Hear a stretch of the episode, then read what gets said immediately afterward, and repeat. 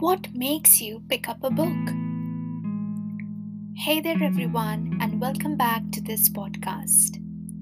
Sometime back, I read a biography of Charlotte Bronte by Claire Harman, and I flooded my blog with articles about her.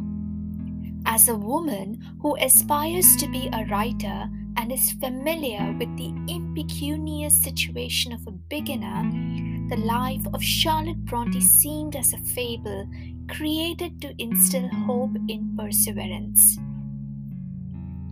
Quite recently, I also watched Gillian Armstrong's 1994 adaptation of Louisa May Alcott's novel Little Women. Once again, I was intrigued by the determination of the character Jo March a feisty young woman with a desire to be a writer, growing up in a modest American family of four sisters living with their mother. I remember being filled with awe when Emily and Charlotte Bronte gave up the position of a tutor, even though their family lived in acute financial strain, because they steadfastly believed they were meant to be writers. Vivid passages describing Charlotte Bronte writing with her eyes closed, as if her imagination was directly filling up the pages of a book with powerfully emotive words, shook me. I was speechless because I have always struggled with translating my imagination to words. Whereas in Little Women, Jo worked as a governess, lived independently, was responsible for her family, made time to write, got rejected, persevered, and then realized that all she had to do was write from her heart. Aspiring writers struggling and working in a completely different profession before they could gain recognition as writers has been a common theme in every book and film I have been consuming.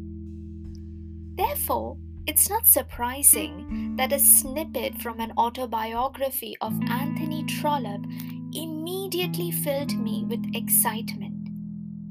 It revealed that every morning he would write for three hours producing 250 words every 15 minutes before heading for a long day at work. Each of these writers and character writers intrigued me. Why? Perhaps because I was trying to find evidence that writers, especially women, had made it as successful writers in spite of having to pursue other professions in parallel.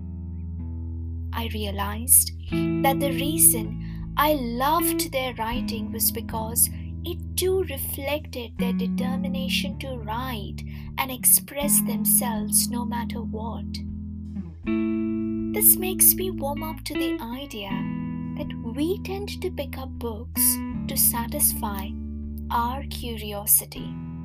Seek an answer, get entertained, and even escape. You see, each of these reasons for reading a book serves to fulfill some kind of need within us. Now, it's your turn to do some thinking. What makes you pick up a book? What is it that draws you to a book and makes it interesting read. I hope I've got you thinking now.